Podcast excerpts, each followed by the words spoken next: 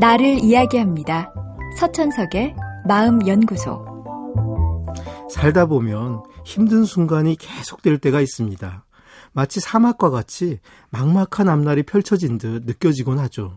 그럴 때면 저는 스티브 도나유가 사하라 사막을 횡단한 과정을 쓴 사막을 건너는 여섯 가지 방법이란 책이 떠오릅니다. 그가 말한 방법 중 몇 가지는 사막이 아니라 삶을 살아가는 데 있어서 제게 큰 영감을 줍니다.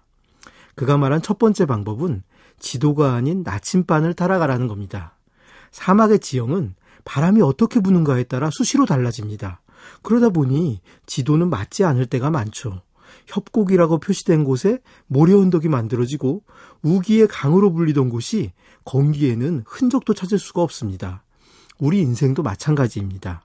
계획을 세울 때와 막상 실행할 때의 현실은 너무나 다릅니다. 인생은 예측한 대로 흘러가지 않고 내가 믿고 기댔던 사람도 나를 배신합니다. 이런 상황에서 나를 지키며 희망을 잃지 않고 살아가기 위해 필요한 건 내 마음속의 나침반, 즉 내가 살고 싶은 인생의 방향과 태도입니다. 현실이 나의 예측을 벗어나더라도 내 삶의 자세가 분명하다면 우리는 크게 흔들리지 않을 수 있으니까요. 두 번째는 오아시스를 만날 때마다 쉬어가라는 겁니다. 사막의 오아시스는 언제 사라질지 모르고 또 언제 다시 만나게 될지도 모릅니다. 마찬가지로 우리 인생에서도 즐길 수 있는 현재는 언제 다시 올지 모릅니다. 현실의 행복을 미래를 위해 미루다가 영원히 행복한 순간을 경험하지 못할 수도 있습니다. 세 번째는 모래에 갇히면 타이어의 바람을 빼라는 겁니다. 사막에서 바퀴가 모래에 푹 빠지면 타이어의 바람을 빼라는 거죠.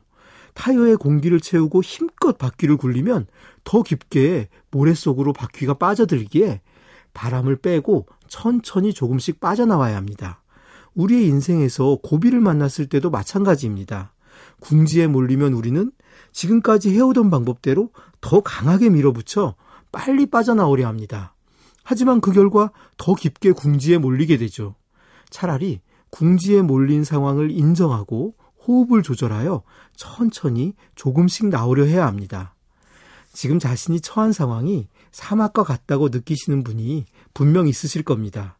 그분들이 자신을 믿고 무리하지 않고 작은 즐거움을 소중히 여기며 사막에서의 시간을 자신의 소중한 자산으로 만드실 수 있기를 기원합니다.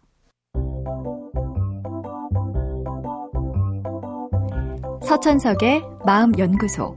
지금까지 정신건강의학과 전문의 서천석이었습니다.